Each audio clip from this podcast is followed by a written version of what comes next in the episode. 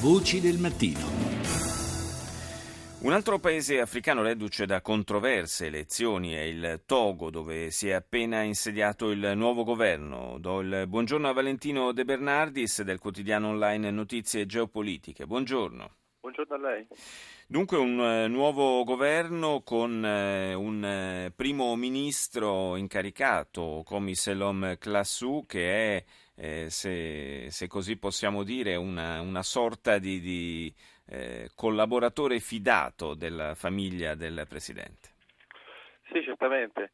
Eh, la nomina di Classù infatti ha preso anche molte persone di sorpresa. Per avere luogo ha preso molto di sorpresa esponenti politici all'interno del partito di maggioranza e del presidente Farid Genassier, che anche membri dell'opposizione. La sua nomina è la nomina di un uomo di partito, di un uomo che sta sempre a disposizione del partito e che, e che quindi si prefigura come una persona disposta ad uh, eseguire tutte le direttive che giungono dall'alto.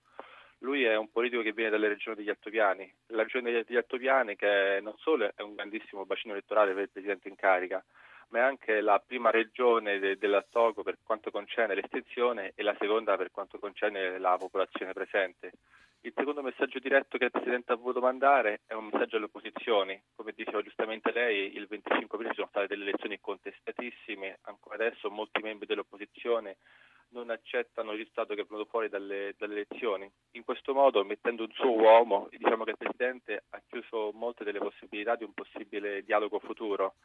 Sarà interessante vedere appunto quello che succederà e come le opposizioni prenderanno la, la nomina di questo nuovo esecutivo. Nella giornata di ieri eh, c'è stato appunto il, nuovo governo, ha ottenuto la, la, fiducia del Parlamento con 65 voti su 91 e durante il suo discorso inaugurale eh, il Presidente del Consiglio incaricato ha fatto ha, appunto, ha detto che i maggiori punti che il suo governo andrà a toccare sono appunto quello di favorire l'inclusione economica e sociale in modo anche da veicolare la coesione nazionale, la lotta alla disoccupazione giovanile che è uno dei problemi forti del Togo eh, a dare il via ai grandi lavori pubblici, come possono essere strade, telecomunicazioni e anche rete elettrica, e rilanciare il turismo. È interessante vedere come in tutti questi punti non abbia trattato in maniera specifica il dialogo nazionale, il dia- una, una, ripresa dei, dei, dialoghi con l'opposizione. Eh certo che invece è proprio uno dei nodi fondamentali. Forse non è, anzi certamente non è un caso il fatto che il presidente Ignacio Imbessi sia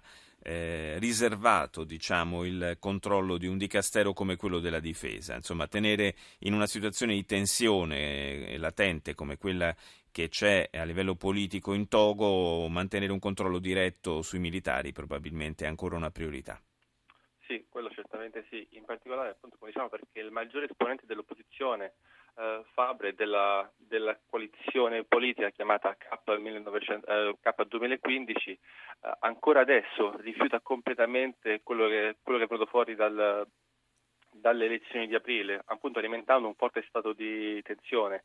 Per quanto riguarda invece la compagine governativa, come diceva lei, oltre appunto questa difesa che è rimasta nella, nelle mani della Presidenza, è interessante sottolineare l'entrata dell'esecutivo di Così Asimodou, che era non altro un, che una, un vecchio dirigente del Fondo Monetario Internazionale. A lui è stato affidato il, il Ministero della Pianificazione e della Previsione. Questo, in previsione futura, potrebbe far immaginare una maggiore, una maggiore uh, collaborazione tra il Togo e le istituzioni di Washington per far raggiungere il Paese ad un maggiore grado di maturazione economica. Ricordiamo infatti come il Togo sia un Paese che dipenda moltissimo dai donatori internazionali. Grazie, grazie a Valentino De Bernardis del quotidiano online Notizie Geopolitiche per essere stato nostro ospite nella puntata di oggi.